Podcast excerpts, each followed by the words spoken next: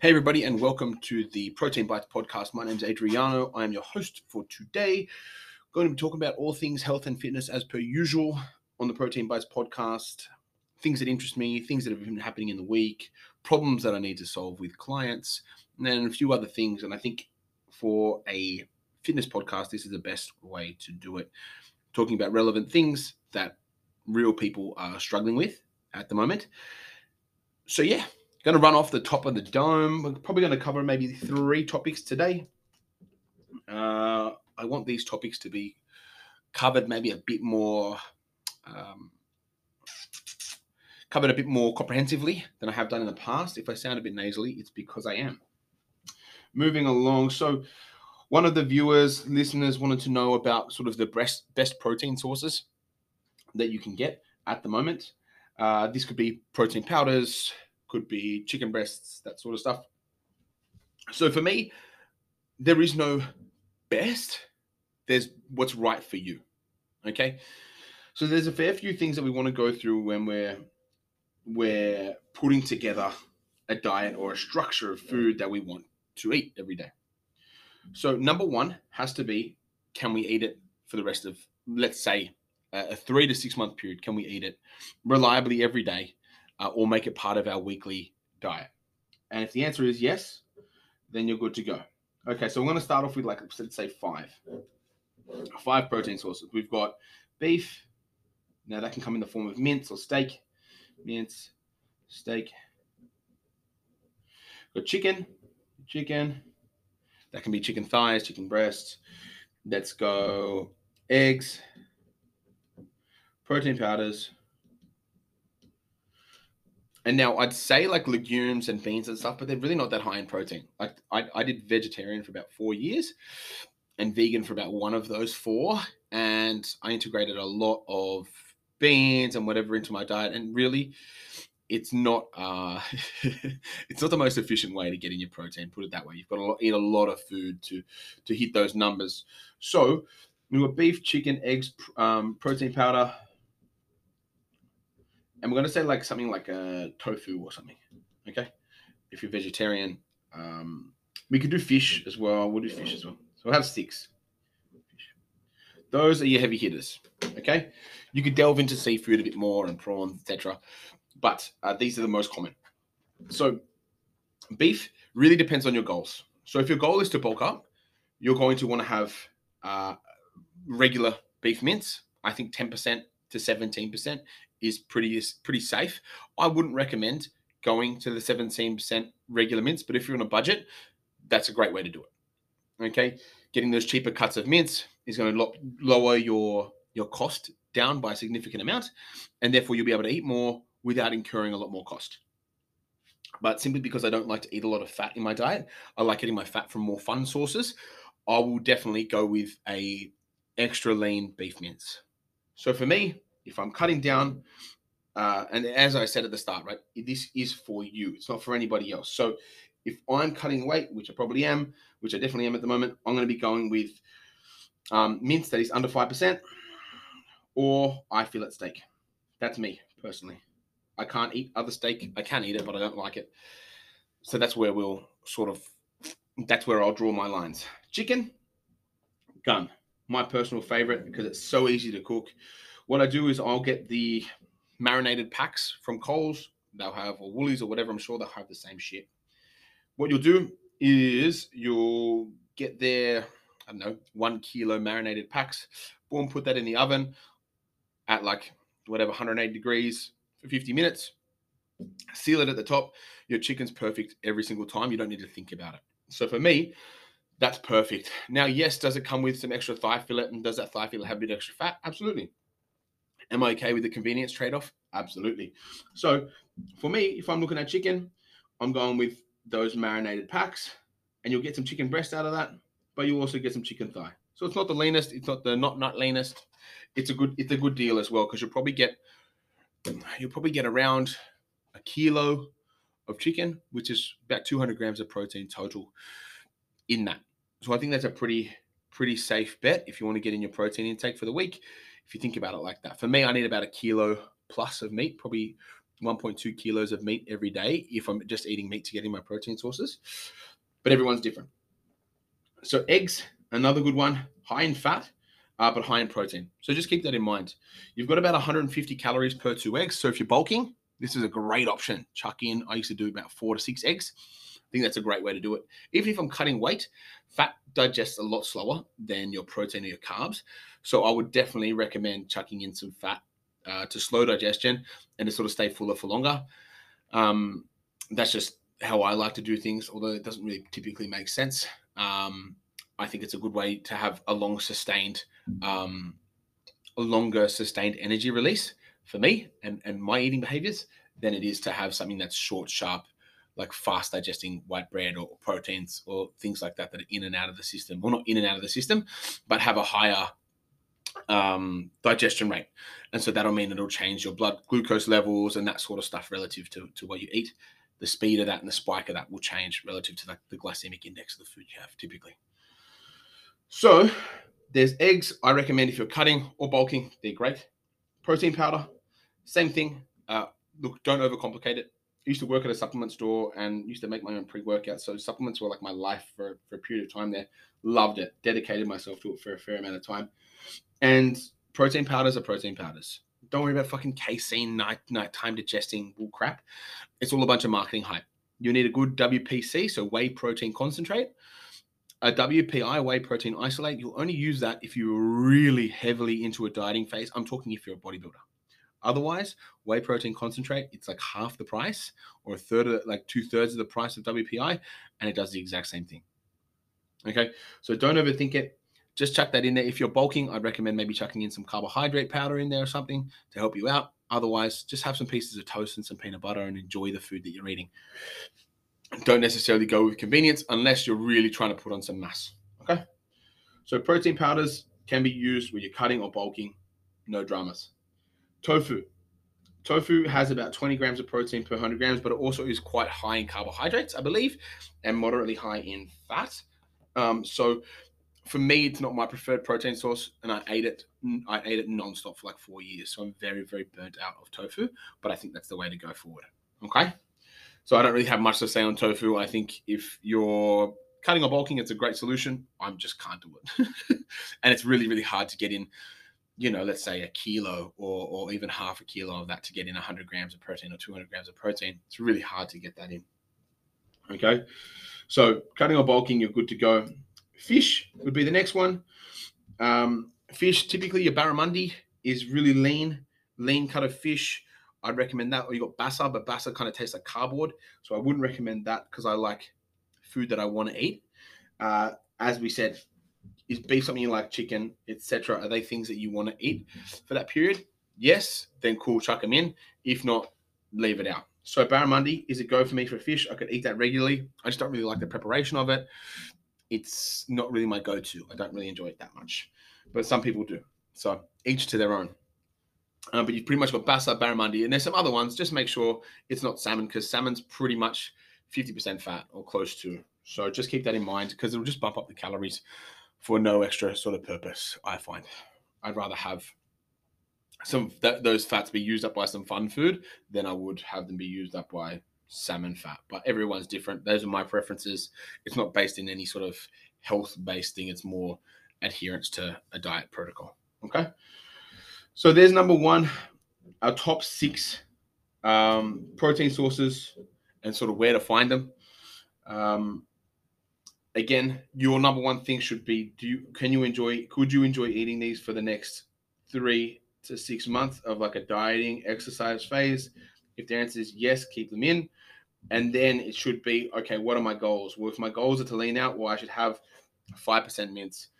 I should have chicken breast. I should have less eggs, maybe protein powder. I should have your WPC, tofu, whatever fish. I should have lean fish, not salmon those certain things would be what I would gear my uh, sights to and go from there.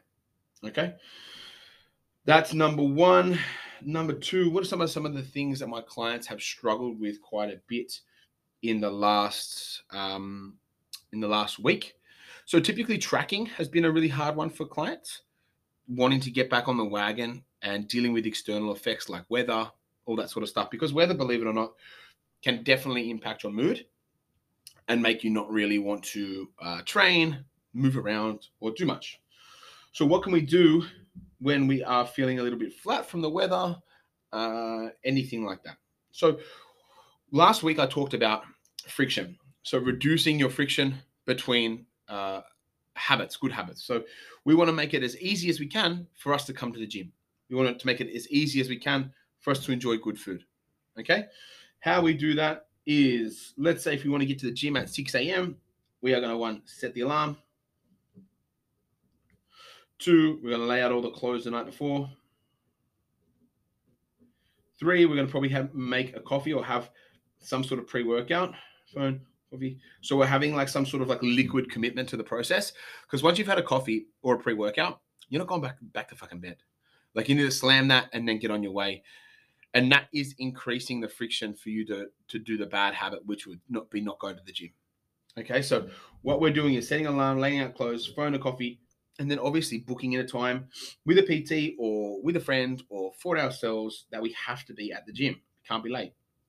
So if it's 6 a.m., mark that down. Write all that down, have that down as a little system, and that is going to make it 10 times easier for you to go ahead and nail those habits and make sure you're getting to the gym more often than not. Because I think if you're not, if you're not doing these things, it's going to become probably a bit too difficult, and you're going to find a lot of excuses not to, which is perfectly normal in the scheme of things. But is that going to get you towards your goals? Absolutely not. So that's why we shouldn't do them. Number three. So that was number two, sort of getting through winter, figuring out some ways that we can encourage good habits planning is always the fucking way to go. Always plan, always prepare. Like meal prepping. All my clients that meal prep do so fucking well. It's crazy. But the ones that don't, don't do as well. On on average. There's some sure that don't prep, but the clients that prep do really fucking well. The clients that don't, don't do as well on average. If we averaged out all their numbers week to week, find the ones that prep to absolutely nail it. Okay. So let's go number three tracking calories. So if you're someone that tracks calories and you find that like um, if you find that like it's brings a lot of anxiety, I think you need to go see somebody. Okay, you should, probably go see, speak to a therapist. You should probably go um, get some support around why it is you have this adverse reaction to monitoring your food intake. Because you wouldn't have the same if you were told, hey, you need to track your finances, I don't think you'd have the same amount of anxiety looking at your bank as you would looking at the scale or looking at your food intake. Like, I, even if you, your bank, I don't think you'd have the same amount of anxiety. And so I think purely it's a psychological thing that you probably need to address. And the reason why I say this is because a lot of people do not um, address deeper psychological issues, and then come and think personal training is going to solve it, which it won't. I think therapy and personal training are two things that you need to endeavor to encourage into your life on a regular basis. And if you're not, you're leaving a lot of progression and self-love and enjoyment of your life on the table. A lot of people think that they're better off, you know, doing things their own on their on their own, but your thinking got you to where you are. You know, your thinking got you needing to lose weight. Your behavior got you in a, in a spot where you're not feeling the best. You need a solution to a problem that you have. Whereas if you're proactive and you're using other people and you're bouncing off other professionals to solve your problems, I think you're going to be in a much better place. So I just wanted to say that as a forewarning to tracking because a lot of people have that problem where it does bring out a lot of neurosis, a lot of um, stress and anxiety from from tracking food. If you are one of those people, then please seek help from a therapist around that in conjunction with that. A lot of therapists probably won't sympathize, uh, but I use the analogy of it's like a bank uh, tracking your finances. And if you can't track your finances with anxiety, you'd probably have to go see someone too. Uh, but I, I think that might help you. Okay. But until then, I want you to think about tracking like a food diary. Okay. So, what tracking your calories does is it gives your coach or yourself a really good understanding of what your patterns and behaviors are like. And that's it. It's just data collection. I tell all my clients that start up, look, I don't want you to be murdering your calories and getting super low and and killing yourself unless you want to, which I can facilitate that in a, in a healthy way too. But what you need to do is is keep a food diary And then by doing that every day, you're gonna go, ah, oh, fuck, I'm, I've only got actually 1500 calories for the rest of like for the day.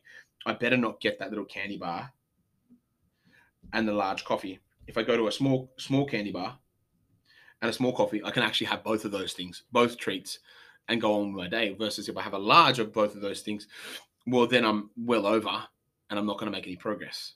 So all tracking does is keep you accountable. And a lot of people need accountability. That's the main reason why I have a job. Is because one, like technique, obviously support guidance education, but two, accountability is so fucking important when you're doing personal training or trying to better yourself. I need coaches. I have coaches. I need someone to be accountable to so I can face up to face the noise when I when I do step out of the line, you know, step out of the boundaries, which I do a lot. I'm a very rebellious. I'm a very re, a very rebellious um, student at times, you know, because I I think I know better and I don't. So it's just that sort of stuff that you need a, a, good check on. So all that tracking does is keep you in check, keep the facts where the facts are. What did I eat and when? Instead of being able to fool yourself and go, well, I think I did pretty well on Saturday. I didn't eat too bad. And then you forget about the la- the two large coffees. You forget about the muffin. You forget about the peanut butter toast that you had at like five o'clock before dinner. All those things add up probably to a thousand to 1500 calories. And so by, by the time you finished on a Sunday, you're like, fuck, I've actually gone over by 3000 for the two days. So just tracking and making sure that's in place is super important. Now, how can we encourage um, better tracking behaviors? This is a hard one. My number one tip is put MyFitnessPal or whatever your tracking uh, app is to the front page. Always put it to the first page of your phone. So it's front of mind. Anything that's the most important to you, put it on the front page. Second thing is you're going to stop all notifications on your phone other than text messages. Okay. So you have to actually go into the app to check the messages. You don't want to be notified a thousand times a day, emails, da, da, da, delete and turn off all those fucking notifications. They're distracting you from the things that are important, which would be tracking for your fitness goals. A lot of people, myself included, can get lost into the rabbit hole of uh, your phone. And it's really important to not do that because that's going to stop you from tracking. So delete all the notifications on your phone is number two. So number one, app on the front page. Number two, stop or delete unnecessary apps and um, turn off all notifications. Number three is going to be make a habit of tracking with every meal. So track before you eat. Before you eat. Like having a glass of water before you eat food when you're dieting is a really good idea. Track your calories before you eat them. Okay, so before you sit down and eat, punch the numbers in. And if it's three meals, then punch those in. So by the end of the day, you don't have to recount. Those are my three tips for um, my three tips for making tracking easier is putting MyFitnessPal to the front page, um, putting MyFitnessPal to the front page, deleting and turning off notifications in excess apps, and um,